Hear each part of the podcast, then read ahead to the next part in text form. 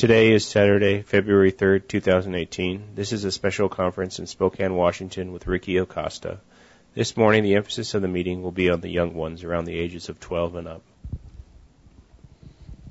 Hi. Hi. Hi.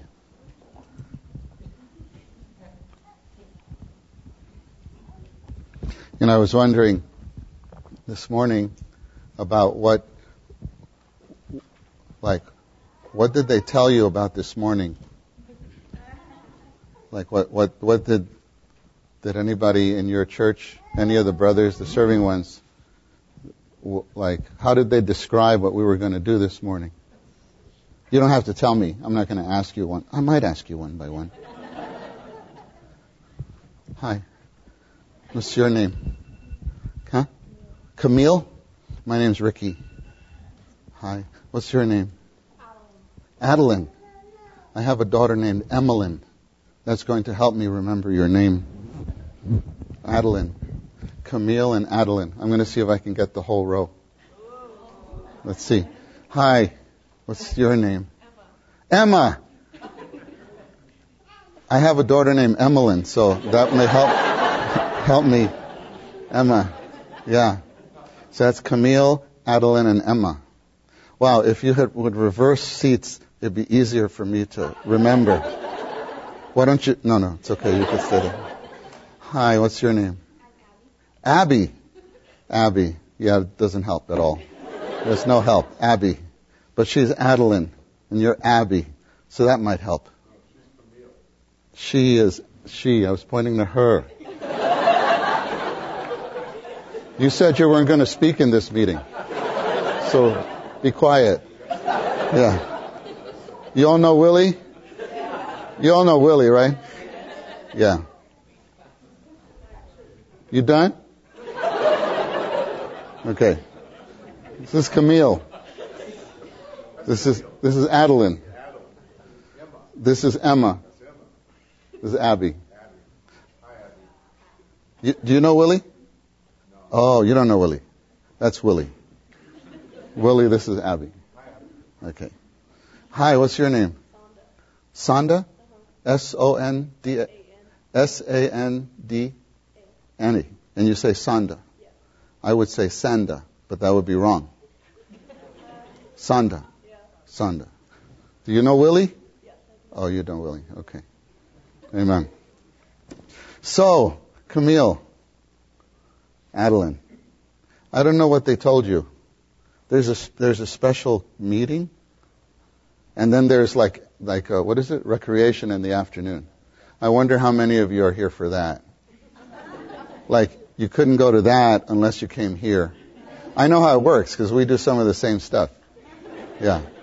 But I'm not going to ask you to raise your hands. So I don't know what they what, did they tell you? It's a meeting, just a meeting. Did they tell you who was going to speak? They told you. Oh, they told you. They didn't tell you. They didn't bother. But it didn't mean anything to them either because they didn't. They don't know me. You, you don't know me from right, right. So it doesn't really. Oh, yeah. Do you know Willie? You know of Willie. She knows of Willie. Oh, okay. Anyways, anyways. So, yeah. So anyway, then I, first I was thinking, why? What did they tell? What did? Hey, what's your name? Hi, Benjamin. And what's your name? Yeah, you. Huh? Biru. Spell that for me. B I R. Oh, Biru. Yeah. And what's your name? Samuel. Samuel. Yeah, so I was wondering, I don't, I don't, I don't know what they told you. And then I was thinking, what am I doing here? I'm going to speak to these young people, and they don't know me. I know some of your parents, and even not all, but actually we met most of them last night. Some of some of the parents I've known for a little bit.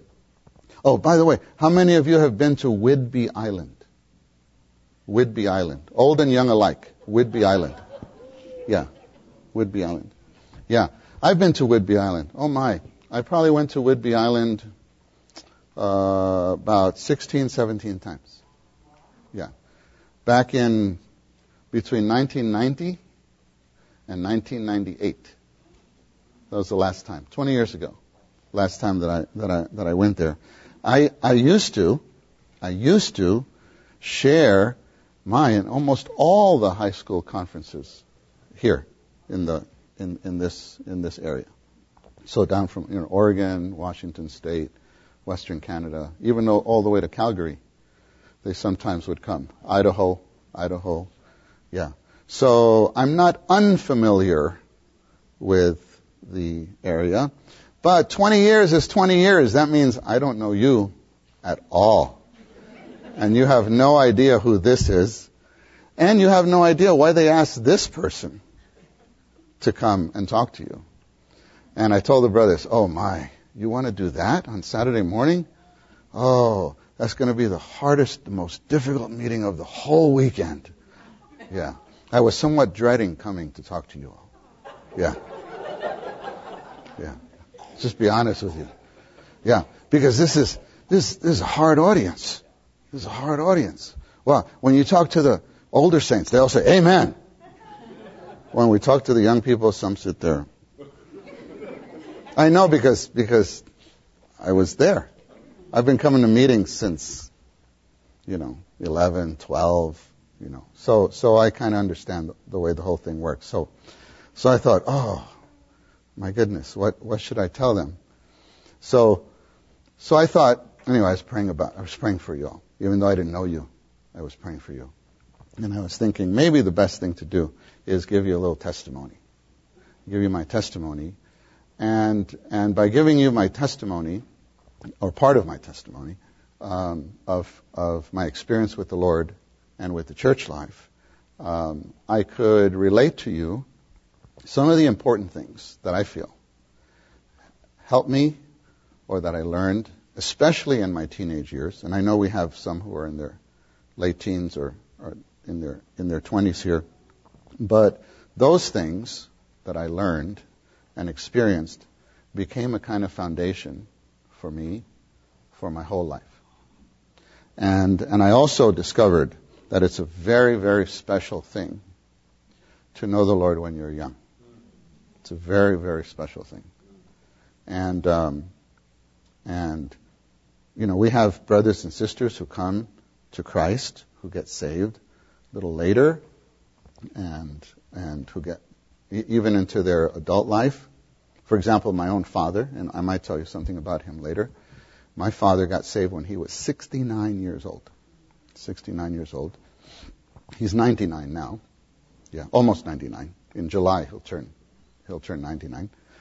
And uh, so the Lord gave him extra years, extra years to to live because he really he really really wasted most of his life in the world, in, in, and even in some bad, damaging, damaging things. But the Lord gave him extra time. That's really special. But that made me realize, oh Lord, you blessed me so much, because because I started my walk with the Lord very young. And even I, even I was born into a household, and he, although he was not saved, my mother was a Christian and my big sister. And she's going to be key in the whole story, my sister. Uh, big sisters are great. How many of you have big sisters? Big sisters are great. How many of you are big sisters? Oh, you are big. Oh, okay. Are you the youngest in your family? No? You have little brothers? Sisters? Little. So you're a big sister. You have little brothers and sisters. No, little sisters. You have little sisters. Yeah. So you're a big sister too. So that's why I say big sisters are great. They're great.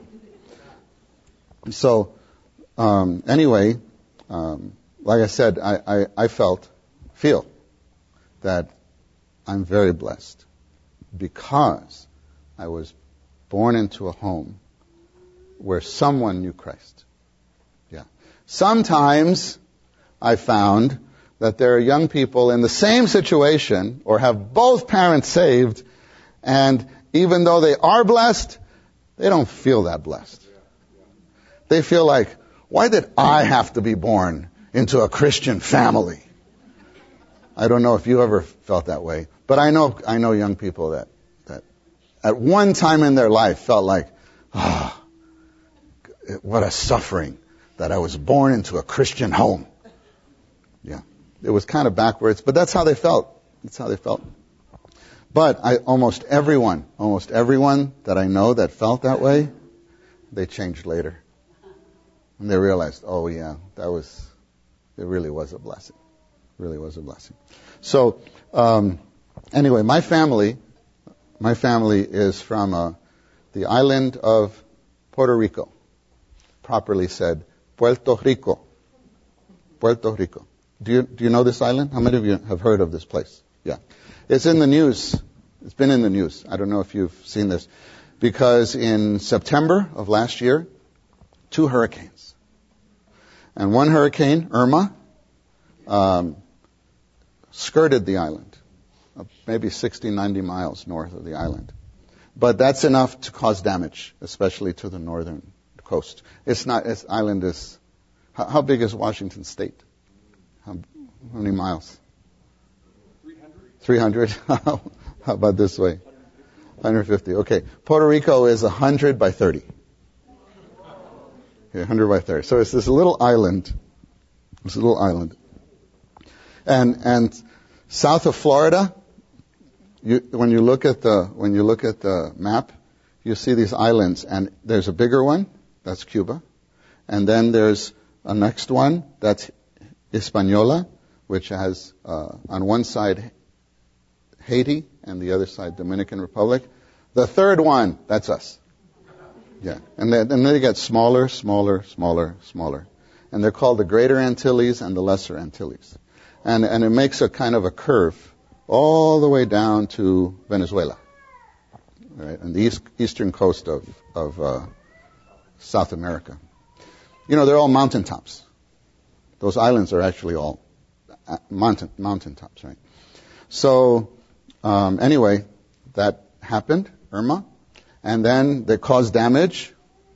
Power goes out, part of the island, this and that, and then as they're recovering, a second hurricane, Maria, and the eye of the hurricane went right through the center of the island and devastated the whole place. Just the whole place. Even till today, even till today, about 50% still don't have electricity. No internet. And no TV for four months. Can you imagine living in such a backward place? But they, they live on generators. They're living on generators. Anyway, that's, that's where my family's from. And four years before I was born, uh, my family immigrated to the United States, to New York, to New York City. And because, because the special thing about Puerto Rico is that it belongs to the United States. So everyone born there is a citizen. So, so, uh, my dad, he used to be a, he used to be a baseball player baseball player, semi-pro baseball player. Brother Willie knows my dad, semi-pro baseball player. But in those days, uh, you could earn more money as a carpenter than as a ball player. Oh, if he were doing that today, it'd be a little different, and we'd have a little more money. But but he he earned more money as a carpenter, so he gave up sports to go into carpentry. Then he found out you could earn more money as a carpenter in New York City than in Puerto Rico. So he went there seeking the American dream. You've read about that. American dream, yeah. So that's my uh, immigrant family. And my dad went there. The next day he found a job that actually he retired with. Yeah. And, and, and then he got an apartment sent for my mom and my siblings, my, my brother, brother, sister, and who were, who were 14, 12, and 10 years older than me. Yeah. So my closest sibling is 10 years old. My sister, my one sister. Amen for sisters. Sisters. Big sisters are great. And so, anyway, then, then, uh, listen, within two weeks, I'll probably say more about this tonight to the, to the parents. Within two weeks of, of moving there, when my, when my mom came, so my, my, my siblings were, were six, eight, and ten. Within two weeks, on the second Saturday that they were there, in the Lower East Side, in this little apartment in Manhattan, there was a knock on the door. And my mom opens the door, and there's this woman there, says, Hi, welcome to the neighborhood. And said, I teach the Bible to children. Do you have any children that you'd like to send? And, and actually, that woman, it, what do we call that? It was a rhetoric, rhetorical? Rhetor, that you know the answer already? Yeah, it was a rhetorical question. Because she knew there were children in there. That's why she knocked on that door. Because she was like in the neighborhood, she really had a heart for children. So she would check when people move in. So, like she would go after those families. And so, and so she, she asked my mom, and my mom called herself a Christian, but wasn't. She was what we say a nominal Christian. Christian in name only. But she was religious, but she really was not a believer. She hadn't received Christ. So, so she said, oh, yeah, sure. She sent the children. Sent the children. With a stranger. In New York City. In 1954. And after she sent them, then she got anxious. Like she wasn't thinking. Because the lady seemed so wholesome. She said she loves the Bible and she loves children. What could go wrong? So she sent them. Then she got anxious about it. But thank the Lord, an hour later they came home. All, you know, fine. And my, my sister, my big sister, who was six years old, she loved it. So they wanted to go back. So the second week, she uh, sent them again. This time, I don't know why she did this. I don't know why she just didn't go with them. But she sent them again, and then when the people left, when the lady left, then she snuck out the door and followed them. And then she it was in the in the neighborhood, in the neighborhood. And then she went. It's a store, and then next to the store, stairs, and she went up, and she goes into this room. The room was probably, yeah, yeah, it was nearly this size, maybe a quarter of this of this space here, maybe from the door to to maybe the third window there. You know what she found in there? Two women with 35 children. And they were teaching children's meeting. Neighborhood, what we call neighborhood children's meeting. Neighborhood children's meeting. And they didn't have, they didn't have song sheets. They didn't have projectors. They, they're just the two ladies. And say, sing to the children, and they teach the children songs, and the children would sing, and they loved it, and, and that's how my family met Christ. Through, through those two women. We owe everything to those two sisters. And so they were in their mid 30s. So they, they, they, they carried this out. So my mom, she joined herself to these two sisters and became their helper. Within six months, my sister got saved first. Actually had a Billy Graham crusade. Do you all know Billy Graham? He was a real famous preacher in the, in the, in the 20th century. He's older now. He's still, still alive. But his son has taken his ministry. Um, and and at a, at a, at a, uh, if I had the time, I'd tell you this. On another occasion, the gospel that they preached to my sister. Very interesting how they preached to children. It was very special. And, and anyway, my sister got saved. My mom got saved. My brothers probably got saved, didn't follow the Lord too much. And then we shared with them later and they started coming to meetings and so on. And anyway, then I was born after, after all that. So we were part of this denomination. The, these two sisters were, were part of a brethren denomination, this group called the Brethren. Yeah. Who really were the Lord's recovery at one time, like a hundred years before. They were the Lord's recovery.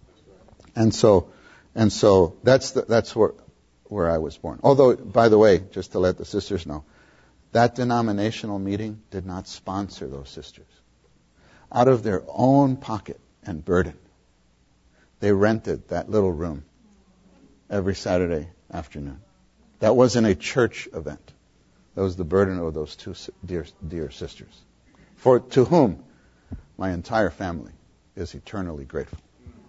And, and actually now, five generations, uh, uh well, in my family now, from my father, 99, he has seen his fifth generation. There are three children. They're not old enough yet, but four generations of salvation.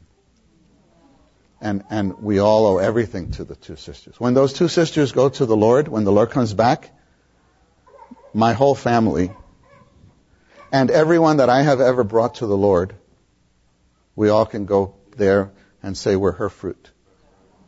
We're her fruit. And that's just one, that's one, that's the one six year old girl. That's what came from one six year old girl. There were 35 or 40 kids there. So I don't know how much fruit those two sisters actually have.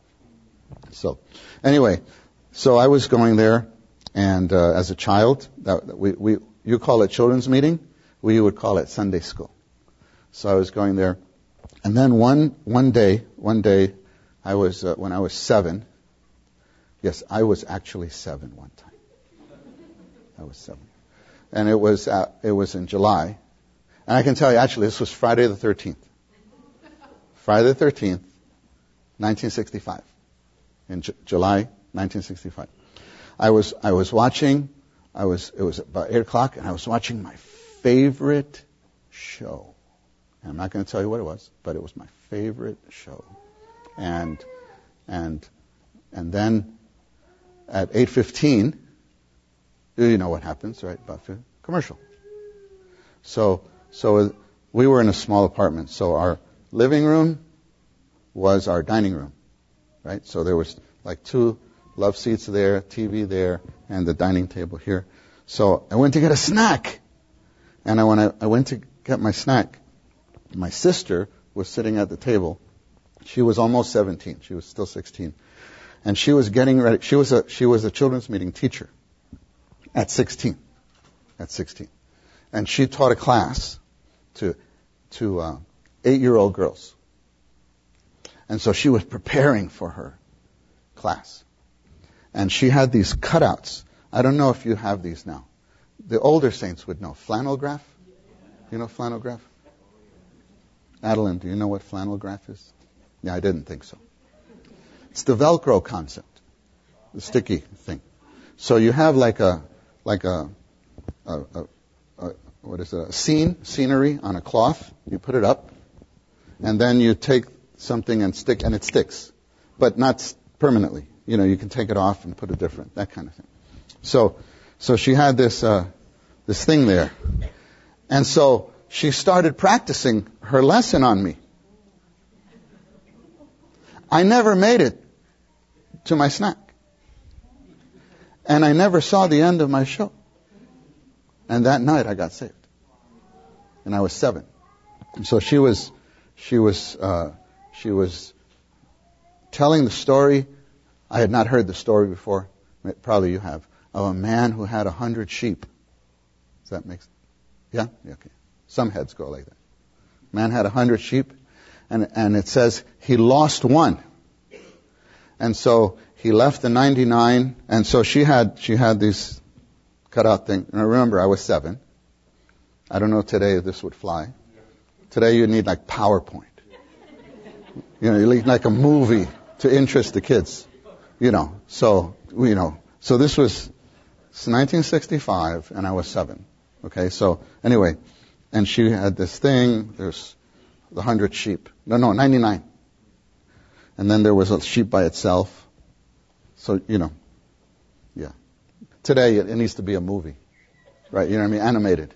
But anyway, she, you know. And then the shepherd goes after, you know. And then finds the sheep. And then doesn't like bad sheep. Doesn't do that. You know what he did? He took the sheep and he put it on his arms and carried it home and rejoiced and threw a party. Just, he threw a party just because he found a sheep. That was the story.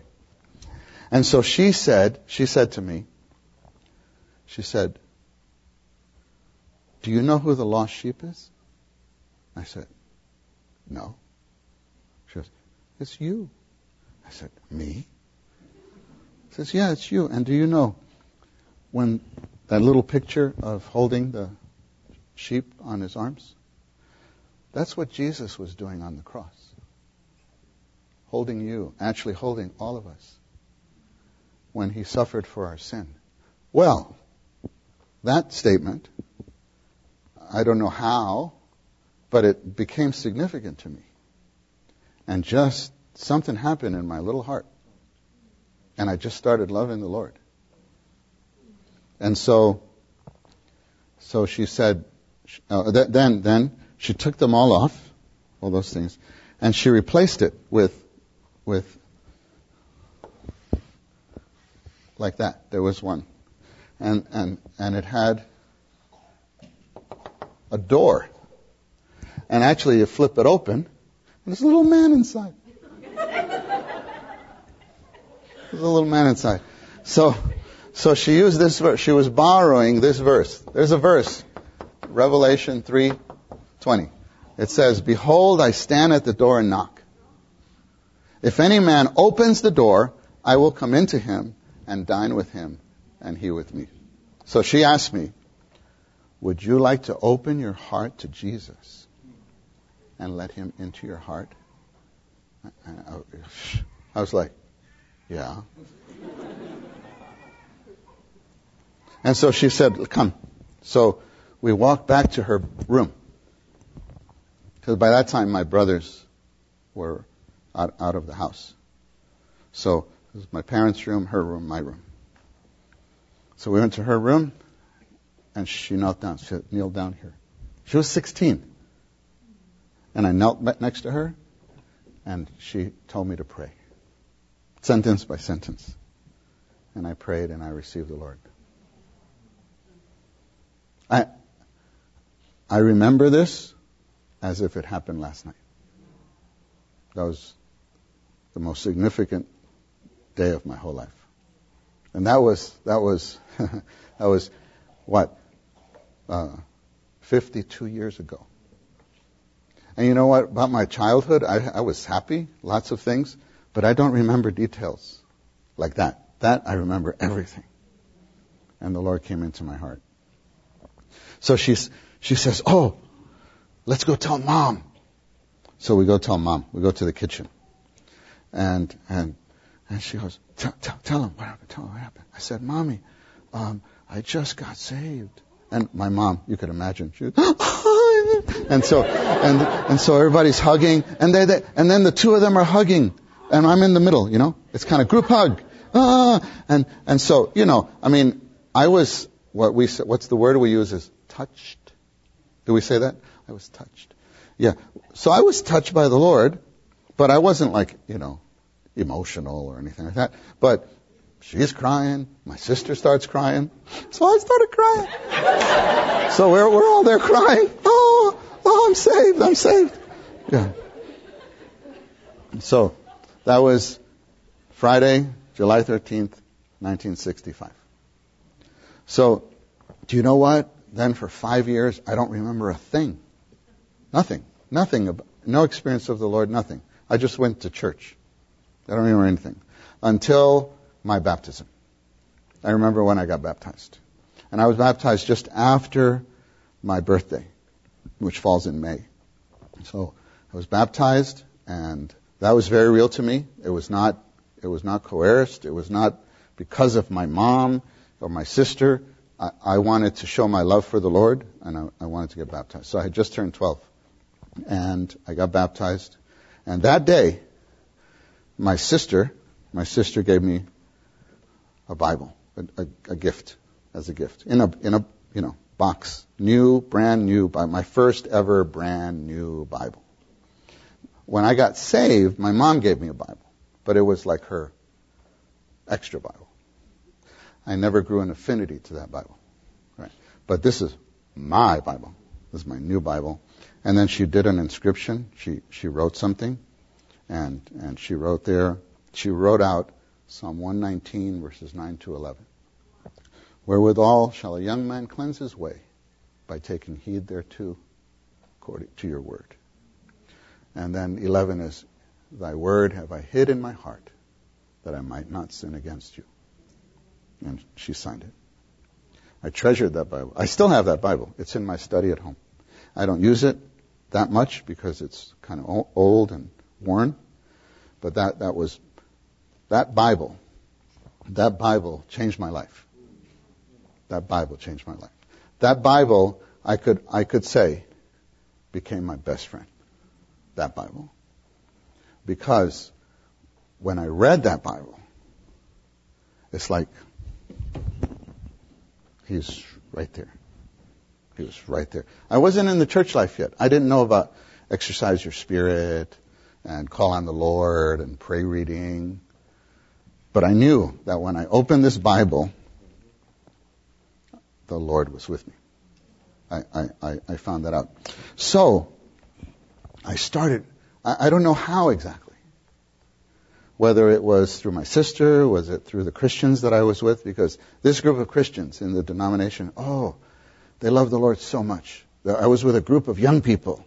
We were very active in the community, very active. We were preaching the gospel, and I, I was like the tag along. I was the tag along. And, and they would share the gospel. Like they'd go to street corners in New York City and just start preaching the gospel and, and, and in, in neighborhoods that you dare not walk. But, but they'd go there. So, you know, I just went there and I knew the Lord would protect us. And we preached and people were getting saved. And people would come like, like that little group was, was like a, like a lighthouse, like a beacon for the whole ne- neighborhood. I don't know if you, any of you have ever heard of Williamsburg, Brooklyn. That's where we were. Williamsburg, Brooklyn. Right next to Bedford Stuyvesant. Some rough areas back in the 60s, 70s, and so on. But that's where we were. That's where we were. And people were getting saved, young people. And so that's, I was brought into that. So with that environment, I, I, I tell you, I just love this book. I just love this book. I hope you love your Bible. I hope you, you know, I have, I have the Bible here. I have an electronic version. I also have it on my phone. My phone's in there. And it's good to have that. But I do hope that you have a Bible. Uh, you know, paper, paper, paper. and I hope you love your Bible. It's different. It's still different to me. I know this generation. I know. It's different generation. But this is the same book. And this has served countless generations. I hope, I hope you would love your Bible. And I hope you would find Christ the way I find Christ. And especially during those days, I, I, I just love to read Psalms. I read the Psalms. And the Psalms, oh, have you read Psalms? Have you read? I hope you would, you would read. The Psalms, very interesting. Very interesting. Couple of things. Especially two. If you just look, if you open nearly any page in Psalms and you just look at the page, you'll find a lot of this. A lot of this. This word. oh God. Right here. Oh God. Oh Lord. Oh Jehovah. A lot of oh. Wow. And that, that show, and, and most of the Psalms were written by David. So I knew a little bit about David's story. And he was the youngest of eight. I was the youngest of four. And he was somewhat like put aside. That even for, even his dad somewhat didn't even count him.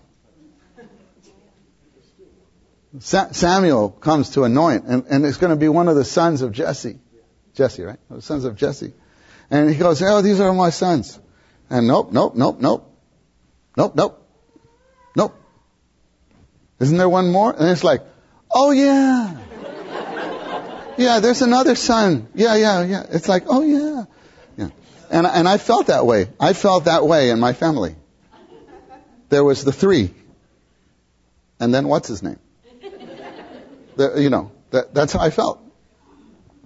And so, and so in this word, oh, I tell you, something from your inside gets released.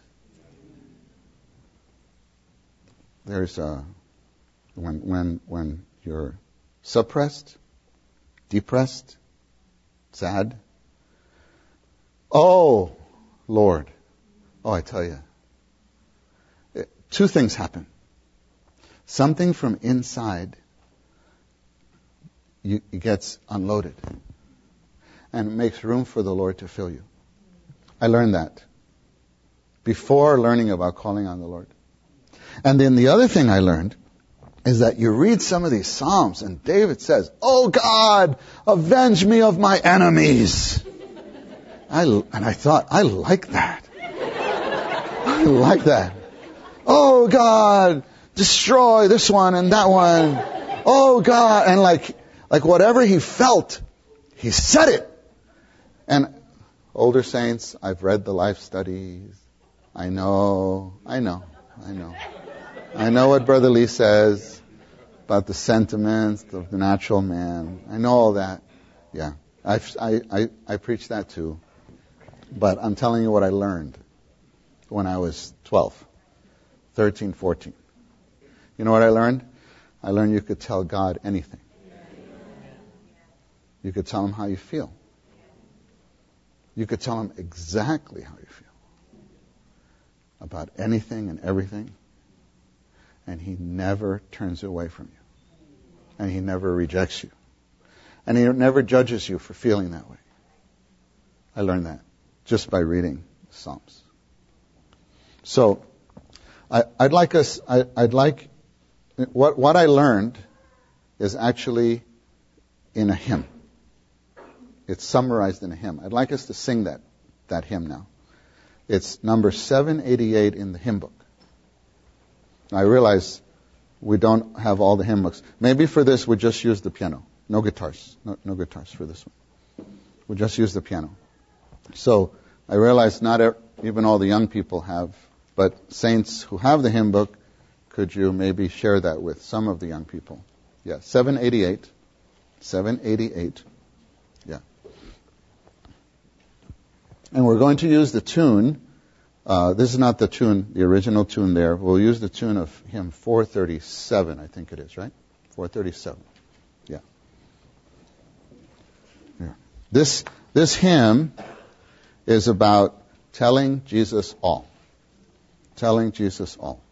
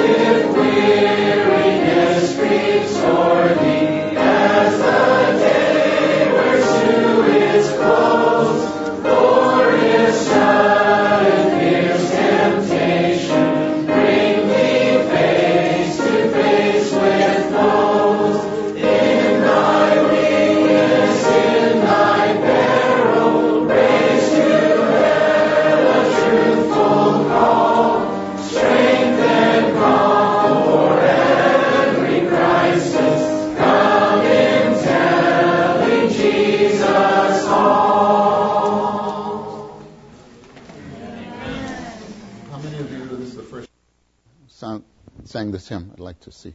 First time. Okay. I hope you enjoy. You can tell him all. Good days, bad days, boring days, serving days, nothing days. Whatever happens, you can tell him. And you can tell him exactly your inner feeling. Exactly your inner feeling. It's good to have companions. I was going to talk about that in a little bit. It's good to have companions like your own age. It's good to have older ones that you can talk to. I was blessed that way. But the first thing is tell Jesus all. Tell Jesus all. So I hope I hope those two things could help you. Tell him everything and be genuine. And every now and then, oh, Oh Lord. David would pray this way Oh Lord, I'm alone. All have turned away. Actually, you're really never that way. But you feel that way. And you can tell the Lord, Lord, it feels like everyone's turned away. You can even say, Oh Lord, my parents don't understand me. That might not be true, but that's how you feel. And if you feel that way, then you can owe that. Oh Lord. So I learned that. Okay, so anyway, that was when I got baptized and, and then the Bible. Then something very significant happened at the end of that same year. That, that this was this was now actually 1970, and uh, in December of that year, something very significant happened. Excuse me. remember, I was not in the local church yet. I was in this denomination, and uh, and they they used to do they used to do Christmas plays.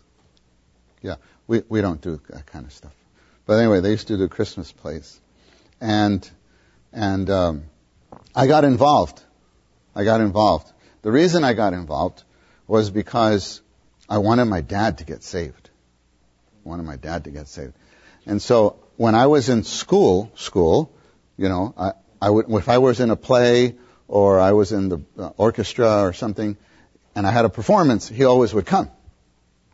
So I figured, oh, if I join the Christmas play, because they put on the Christmas play to preach the gospel, to tell people like the true meaning of Christmas, you know, and so, which is not really because Christmas is not in the Bible. You already know that. But, but anyway, that's what we did. And so I, I thought, oh, if I take part in this play, my dad will come and he'll hear the gospel and he might get saved.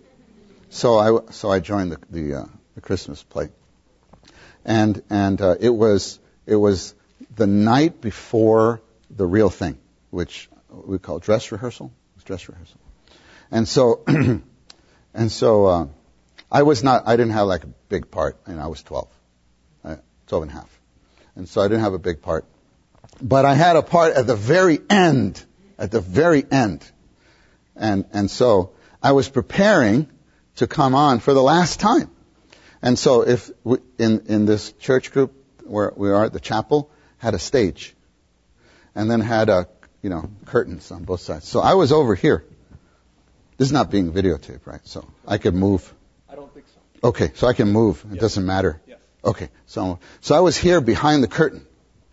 I was waiting to, and and I was alone. The reason I was alone because it was dress rehearsal. It wasn't the real thing, and so and so everybody finished their parts, and when they're done changing and all that for the last time, they went and sat in the empty pews to watch the final part. And the final part of the play was like, you know, the punchline. It was where we preached the gospel, the, the last few minutes. And it was a guy and a girl, and these were all teenagers. These were all teenagers doing this performance. So this girl was actually had the main role, and she's sharing with her, I think, cousin or brother, uh, what is the real meaning of you know Christmas, which is Jesus was born to die for us. That was the message. Jesus came to this earth, and his whole mission was he wanted to die for our sins. Okay. So she's explained, you know, the two of them are talking, you know, they're kind of like, you know, talking like this. Yeah. And I'm over there. And you know what happened? This 12 year old boy is here. And that message, I don't, it's hard to describe. But whatever she was saying, it was like the Lord just came and visited me. And the whole thing was, and the Lord spoke to me there, I died for you. I died for you. That night, behind that curtain, I gave my life to Jesus Christ for my whole life. I said, Lord, Lord, I want to serve you my whole life. I want to serve you my whole life. I didn't have the word that we use now in our messages, consecration. I didn't, I didn't know this word. But we used to use the word dedicate. So I told the Lord that night, Lord, I dedicate my whole life to you. I dedicate my whole life to you. And from that day till today, I haven't been a straight line. It's been kind of, there's things I would never talk about. But for the most part, the Lord preserved me and kept me. I think it has a lot to do with that prayer that night. So I know that it's not too much for a 12 year old kid to give their life to Christ and for the Lord to be real to you at this age. And somewhat that night, I gave myself to always help young people have that experience. And I hope, I hope all of you, sooner or later, you would be able to testify the Lord is that personal to you. He died for you. You know, I in that in that church church group that I was with, they preached the gospel a lot. And so I learned there a lot about about Jesus suffering on the cross. And then later, I came to the Lord's recovery to the local church, actually in Los Angeles, when I was 14. And since then, I realized mm, in the church, we don't talk as much about the Lord's suffering as we used to. And that sometimes in the church, oh, we know about exercise our spirit, we know about God's purpose and God's economy and you know a lot of things, but it seems like sometimes the young people's love for the Lord gets cold. And I, that, I would wonder, how come? And I wonder whether it's because we didn't tell you enough about what the Lord suffered on the cross. You know, actually, for the older saints, this was a point in this last. Brother Minoru Chen gave part of a message about this. The same concern that I'm just expressing to you now. And I wonder, I wonder, young people, I wonder you, do you know, do you know how much the Lord suffered for you? Do, do you know? Have you thought about it? Have you read about it? And when you read, did it mean something to you? You know, we have a song. It's number 300. 300 in the book, in the hymnal. It's, you don't have to open to it, but it says, uh, Arise, my soul, arise. Shake off thy guilt, like this. And then I think it's verse 3 says, Five bleeding wounds he bears. Five. Five wounds. What, what are the five wounds? Can you name them? You could probably name them, right? What are the five wounds? Tell me. Yeah, stand up. Stand up. Right? Exactly. Did you get that? To the hands, two in his feet, and then one on his side. And you know the hands is not the hands, right? You know it's probably here, right? Yeah. Yeah. Even though it says hands. But the Roman way of crucifixion, we know from history, the nail most likely not here, like in pictures when, when he shows the hands, you know, paintings. Most likely it was right here. And the reason is because you have to hang on the cross. If you're hanging from here, actually the gravity works against you, and it, you would just tear this right here and fall off. So probably this is true. They they did here. You know, we have a hymn, 101 in the early 100s, that says that the gravity created by him was what killed him. Very interesting. Because when you're on the cross, actually, it's the hours up there that the, the gravity pulling you down and the weight of your torso, your rib cage, pressing on your lungs. That's what kills you. You suffocate. So, probably the nails were here and here. And then, have you ever thought about the feet? You know, always, and it's, I think that part is correct. They cross the feet and one nail through both. But you, you know your own foot. How much force does it take to drive a nail through the bone? And then both. Have you thought about that? That the, the Lord was, you know, probably laying down. They lie them down, they tie them, and then they put, stretch out the hand, and then it's not one boom done. Of course not. Even, even here. How many times? But then the feet. How many times? I think the strongest brother here. I don't know how long it would take you to, how many to drive that through. And it says, five bleeding wounds he bears, received on Calvary. That's on Calvary. That's, that's at the end. But he didn't start bleeding there.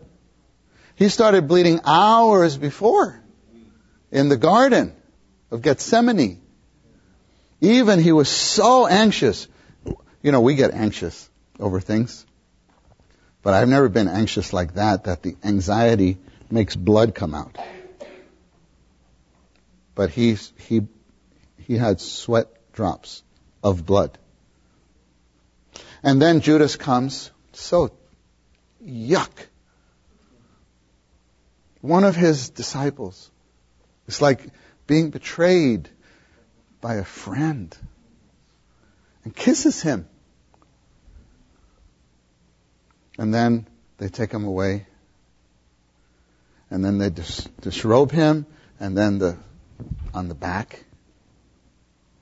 And you know, those according to history, that does not, this is not from the Bible, but according to history, the whipping in those days was with, with what's called the cat of nine tails. You may, you may know this. The cat of nine tails. So it was one cord of leather and then branch into nine. And then at the end, they would put like pieces of metal. So when it would, when it, when it would, when they would turn you, they, they, they whip you and always some of the nine pieces would catch flesh. So it's the whip that hurt, pull, tear. Do you know that blood was shed for you? Not just on the cross. Then, you all know about this part, the thorns. How many thorns? Did you ever think? Hmm. Five wounds. It wasn't just five wounds, right? How many wounds here? And then after mocking him, oh, Christ, prophesy, prophesy. They were like cats playing with a little mouse trapped. Prophesy. They blindfolded him. Then, pow. You think one time? They slapped, they spit, beat him. So he bled from here and from here. So not five bleeding wounds. Only those were on Calvary. There were uh, how many other wounds? I tell you, young people, when the brothers on Lord's Day morning, when they break the bread, that's what I think of. Thank you. Thank you, Lord. That's symbol. You were broken. You know, in a sense, don't do this. But all of us should go up and break the bread. Because we actually did. Do you understand what I'm saying? We were that, he did it for us. So actually, we were the ones. So every Lord's Day since I was 12, that's what the Lord's table means to me. Yes, I know. Then he became the Spirit. Yes, I know we're the body of Christ. But I tell you, those things are not what draws me. This is what draws me to the Lord. To renew my love for the Lord every Lord's Day. Every Lord's Day, it's fresh love for the Lord. I hope you could experience that. He bled. We were in South America last week. We shared with the young people this story. We told them, you know, it could be he he bled here to cleanse us from all the evil thoughts we've ever had. To cleanse us from all the revengeful thoughts. Sometimes, you know, things just, we react like, oh, I hate that person. Lord's not happy with that kind of thought. But, but you know what? He bled to cleanse us from that thought all the imaginations. Oh my, today, because of the internet and movies and television, things get in your head. You can't erase them. They're there. And, and a lot of them are damaging, defiling.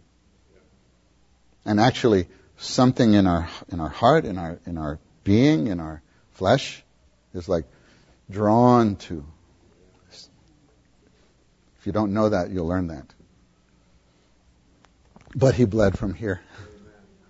He bled from here. He bled from here, maybe, maybe to show that the things that we've handled, touched, stolen, struck at people, fought with people, he, he cleansed those too. He bled from here. All the things that we've said, behind people's back. Curses slip out. Maybe not you guys. Maybe all the young people in the Northwest are very pure. But every now and then, I don't know about you, when I was, I, actually I never, never, I, that was never my problem.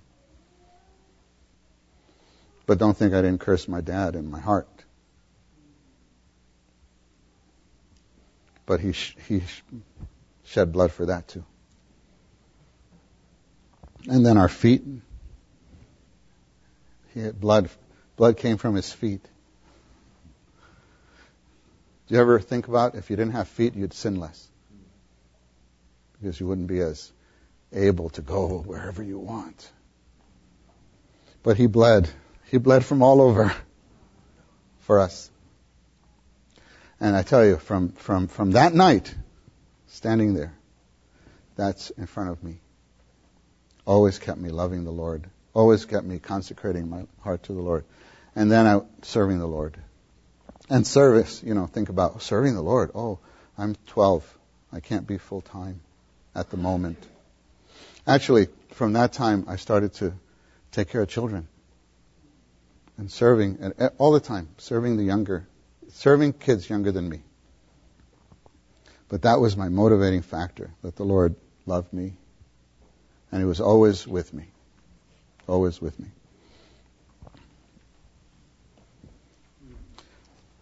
I have other things to tell you, but I'm thinking maybe.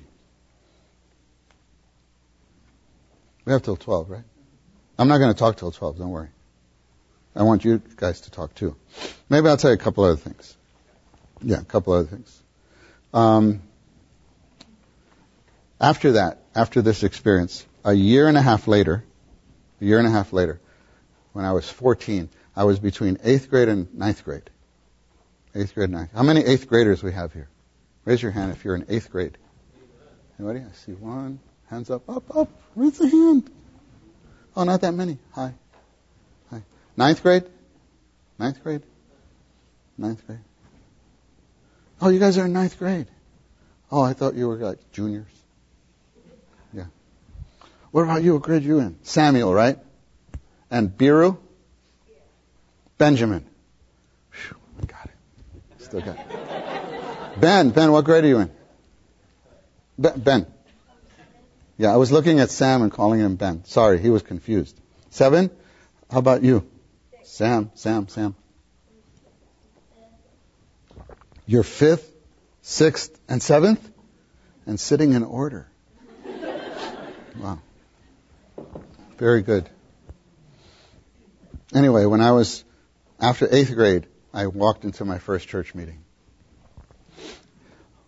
Uh, yeah, I better not spend too much time there, but to talk about this, this was wild. What I what I what, what I walked into. I went to this meeting. I went to this meeting. Where's Bardo? Where's Bardo and Nora? Ralph took me, drove me to my first meeting. Yeah, we, Ralph took me to my first meeting. Oh, I, I know Brother Bardo for, and I know Nora. I know them for a long time. He came into the church. I saw him come into the church life in Irvine. Now we were in school together. Then, I, then he fell in love with a little lady next door. that was later. That was later. That was later. So anyway, um, I went into this church meeting, and oh, everybody's Amen. Oh, I wasn't used to meetings like that. Amen. And everybody, Amen. Oh Lord Jesus. Like everybody. You know what the meetings are like. Amen. Oh Lord Jesus. Amen. Oh, I didn't like it. Jim, I did not like it. I was 14, judging everybody. This is not reverent. I thought this is not reverent. Because I was from the brethren. We met like this. And when we prayed, it was, Dear Lord and Heavenly Father, we thank Thee for Thy presence. And then you go, da, da, da, in Jesus' name we pray. Amen. And then everybody else would say, just, or, or, I don't know how they, they it was, it was a, a kind of, a little thing they did. Yeah, like that, like that. Little, And then, but now, one person say, brothers and sisters. I was like, I was like, what is going on? And so, that was my first meeting that Friday, because my sister was in the Lord's recovery, and and uh, um, oh, David Bernier's up here right now in Seattle, Seattle area. Yeah, David Bernier. David wasn't born yet, and but David's family, and and his older brother Daniel Bernier. Yeah, Daniel was two and a half, and they live right next door to my sister. So then this other brother that Bardo and I, and I know, Ralph, came over and we had like a meal together, and then he drove me to my meeting, to the Amen meeting. Okay. The next morning, next morning, 6 a.m. It was about 6 a.m. 6, 6.30, 6.30, 6.30. This is my summer vacation. When I went to Los Angeles, I went to visit my sister for a month. Okay. My motivation, I didn't know anything about Lord's Recovery, local church, Witness Lee, Watchman Nee, nothing about anything. I just went to visit my sister because I wanted to go to Disneyland. No, not the beach. Disneyland. Disneyland. This is my chance to go to Disney, and, and I did. She t- they, they, they took me, but the, these Amen people. Okay, So it's my vacation. It's Saturday morning.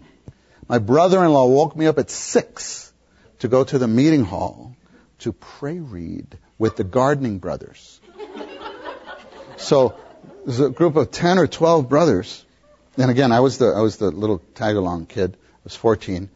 And that's the first time I ever saw pray reading. You know pray reading?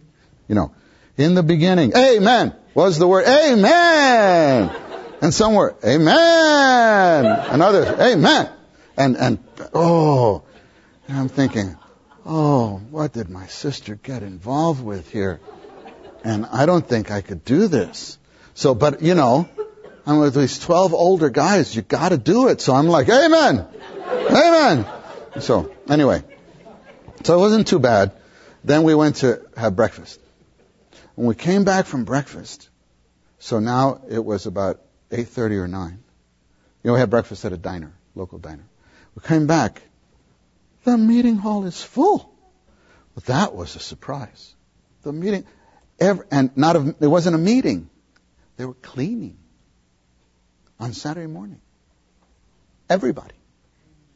Cleaning the toilets, bathrooms, you know, was vacuuming, arranging the chairs, dusting chairs, and then there were pockets like praying for children, praying for the young people, and but it was full, and I can't express the joy that I like. Everybody was so happy, and outside uh, there was our job, the gardening. So I would join the gardening brothers, and their brothers are trimming and this and that, and but everybody nearly two by two.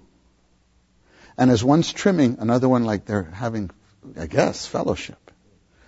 And when I saw that, I, I, I don't I didn't know the Bible like a lot. I didn't.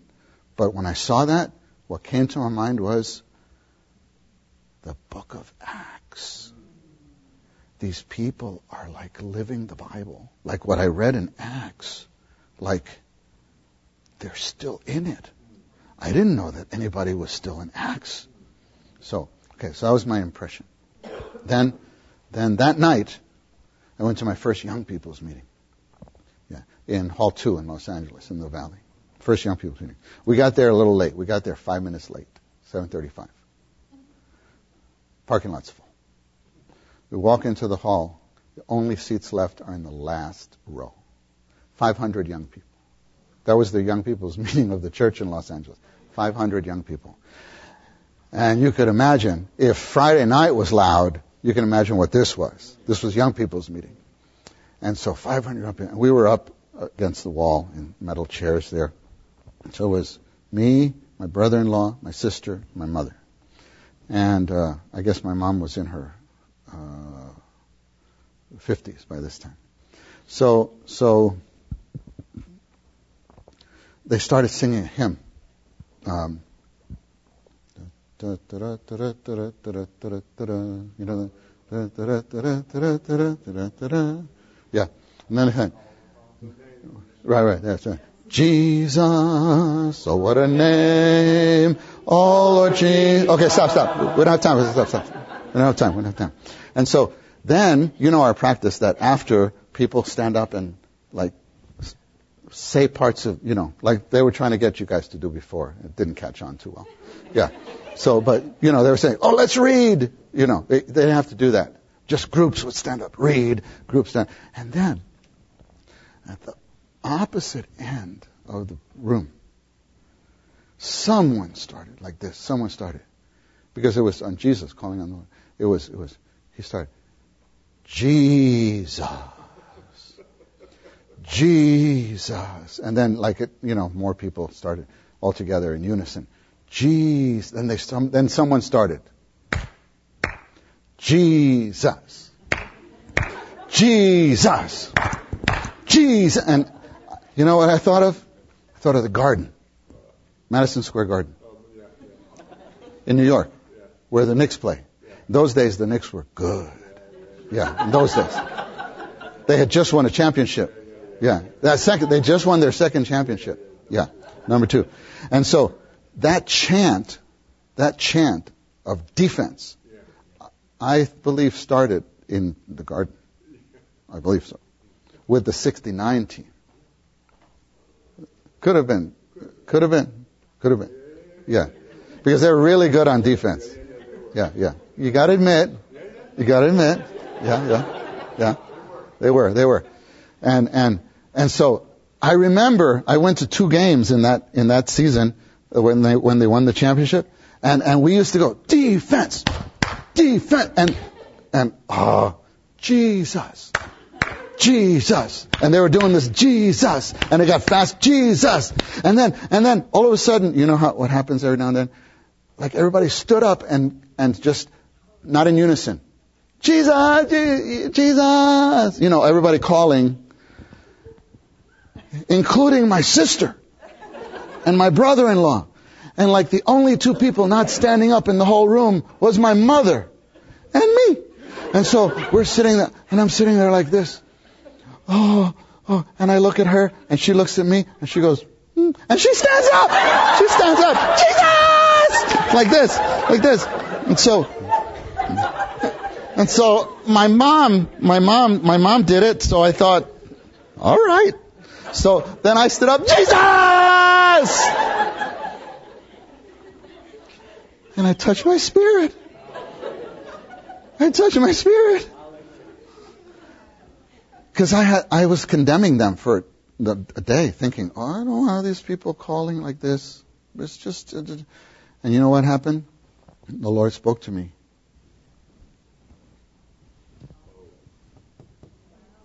Remember Psalms? Remember Psalms? And I was like, oh, that's, that's right. That's what they're doing. This is biblical. Then I was convinced. This calling on the Lord is biblical. Whatever, however you want to do it, you just do that. And before, this O for me was every now and then. Now it was every day. And I really, it was like, it was like, I don't know if you could describe, it was like the Lord was at my fingertips. Lord Jesus. Before it was only through the Bible. Now it was by calling. Oh Lord. And He was there. That's how I learned. So for me, calling on the Lord is not just a church thing. That's what we do in the church. And I know, I know. And I'm sorry. I'm sorry we do this to you guys. Because we do, I know. I've, obser- I've observed. Let's call it, you know, if like you're going to start a meeting, you want to get in a conference or, okay, young people. The brothers, bless their hearts. They, they, they mean well. They mean well. Okay, young people, let's call on the Lord. How many times? Three times. It's universal. Yeah. It's always three times. In Russia, Australia, Brazil, Peru, Everybody says the same thing three times. Always three times. Let's call it three times. And so the poor young people, something they get up, they, they you know, because they do what they're what you're supposed to. So they stand up, and everybody goes, "Oh Lord Jesus," you know, three times. And then the young people, "Amen." That's the serving brothers. Amen. That's the brothers. Half the audience didn't touch their spirit. They just did what you said. Now, I'm not saying don't do that because maybe half the audience did touch their spirit. Maybe. But I know what it's like, and you know, you're, you're, oh Lord Jesus, oh Lord Jesus, oh Lord Jesus, oh Lord Jesus, oh, oh Jesus, oh. And you're doing it from here, but it doesn't mean anything. So I would, so I would, so I would tell you, don't do that. You don't need to do that. And serving saints, please don't do that. If you're going to do that, say something. Say, saints, let's take this chance to call the Lord's name. I hope as, as we call, let's call. And you could do three times. Don't, that's all right. Don't say, oh, oh, we can't call three times anymore. Say, let's call the Lord's name three times, but let's call from our heart. Let's call from our heart. Oh, but we all close. How about we just, right now, we all close our eyes. Let's mix it up. Let's do it two times. Okay? Two times. Two times. Let's call the Lord's name. But from our heart. Let's call. Let's call. Oh, Lord Jesus. Amen. Oh. Lord Jesus. Yeah. And I realize that even here, doesn't mean everybody touched their spirit. Because your mind might be somewhere. You might be thinking, when is he going to stop? I'm hungry. It could be all sorts of things. I understand that. But don't allow the church practices to just be church practices. That's what that's my point. Be genuine. Just be who you are in front of the Lord. In front of the Lord. Be who you are. Last two things, real quick. Um, companions. I was really blessed because when I came into the Lord's recovery in the church in New York, there were 18 young people, junior high, high school, 18. And my cousin and I, we came at the same time. And we just entered in. And because of the age gap between my siblings, I grew up uh, somewhat with the experience of an only child. So I always wanted siblings. And I felt like when I came into the church, God answered my prayer. Because I was one of the older ones among this group. We did a lot of things together. And, and there were the brothers, there were eight brothers and 12 sisters. We prayed for one another. Um, there was a certain time, I remember, wow. There was one family with four kids of the 20, and their father left. Their dad, brother. It was a big shock. He ran off. And that's this is this is this is my brothers now and my sisters. And they suffered. Just when that happened, another brother, his mom passed away. And then another brother among us, his his older brother was gunned down in New York City. That happened to us. And in those days, I remember the, uh, you could imagine, our young people's meetings were very low. The morale, there was just sadness. And then I remember the uh, older brothers, our shepherds, they came to us. As, they came to me and another brother. They said, We're, we don't know we don't know how to go on with you all because we don't know how to minister to everybody. Is is uh, is the Cushes here? The Cushes tonight? Is it uh, Sam and Christina? Okay, yeah. Sam's mom and dad are my mom and dad in the Lord. Yeah, they're my shepherds. And there was Brother Don. Don Cush. They're in Indiana now. He came with another. Actually, he came with Dan Sadie. Dan was my serving one. Said, brothers, we don't know, so we're going to ask you to pray for us. I'm thinking, you're asking us to pray for you? We're the ones that are the mess. But they, they opened to us after one meeting. So I said to the brother, Richie, Richie, we got to get the brothers together and pray. So we got the eight brothers, high school brothers, and junior high, Saturday afternoon for an hour before the young. We, we used to have love feast and young people's meeting. I said, let's pray. So we prayed. We prayed for each other. We prayed for the sisters. We prayed for the families, those three families. We prayed for the serving ones. And it just brought in a revival to the whole young people and affected the whole church. Because we, we had that kind of companionship in the, in the midst of our suffering. The midst of our suffering. While this is going on, my cousin and I, I tell you about my cousin, Isabel. We lived very far from the saints, about an hour away.